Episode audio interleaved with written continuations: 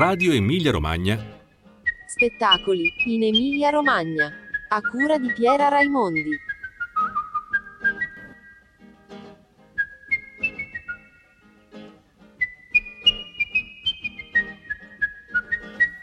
Hey, Matilda, Matilda, Matilda, she take me money and run Venezuela.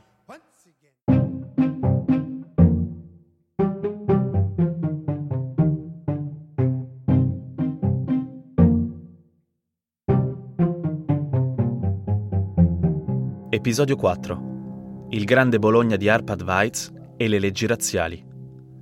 L'educazione e la pratica sportiva hanno un ruolo fondamentale nel regime fascista. Lo sport diviene rappresentazione della potenza e dell'identità nazionale.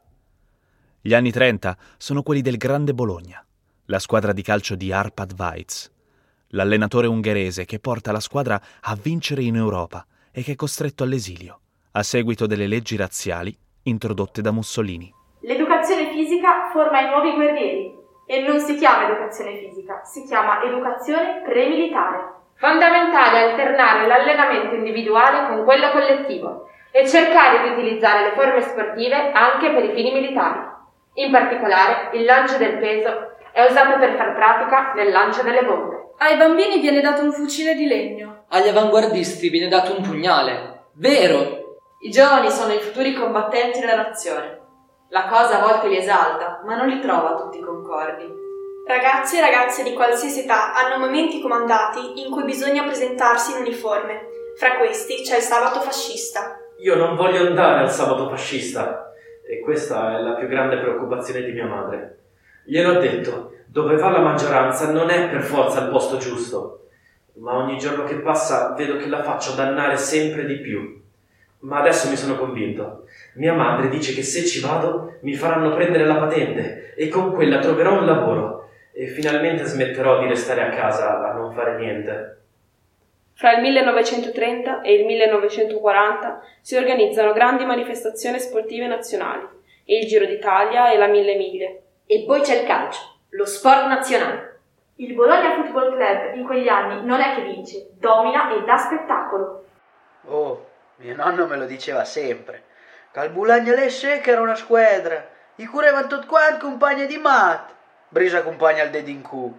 Che il Bologna le al feva trarmera al mondo in tir.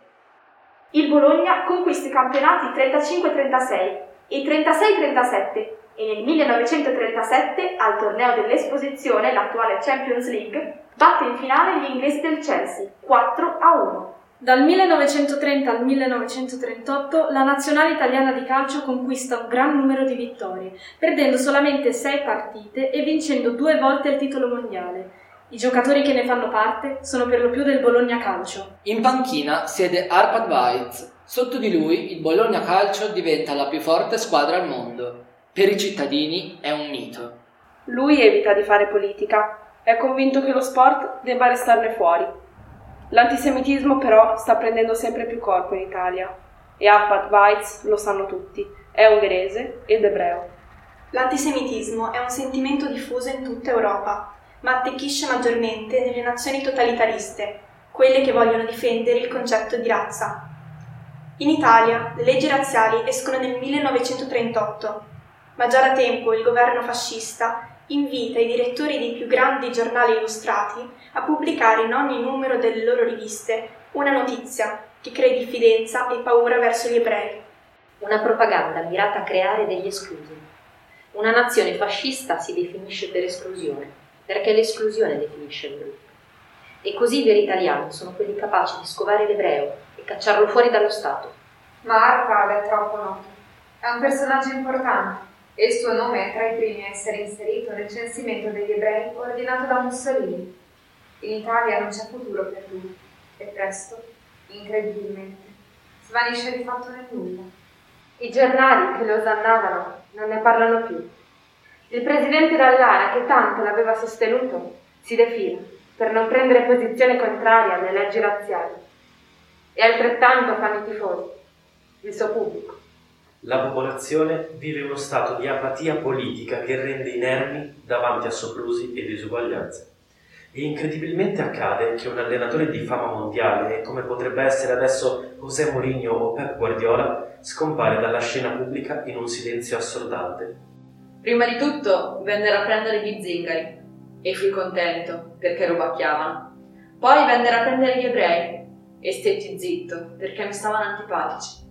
Poi vennero a prendere gli omosessuali e fui sollevato perché mi erano fastidiosi. Poi vennero a prendere i comunisti e io non dissi niente perché non ero comunista. Poi un giorno vennero a prendere me e non c'era rimasto nessuno a protestare. Weitz scappa dall'Italia. Cerca rifugio in Francia e in Olanda, ma non riuscirà a sfuggire all'occupazione nazista. Catturato, morirà ad Auschwitz il 31 gennaio 1944. Il riscatto dall'oblio giunge solo nel 2009, con le celebrazioni del centenario del Bologna Calcio. Allo stadio Dallara ora c'è una targa a suo nome, a ricordo di quello che probabilmente è stato il suo più grande allenatore.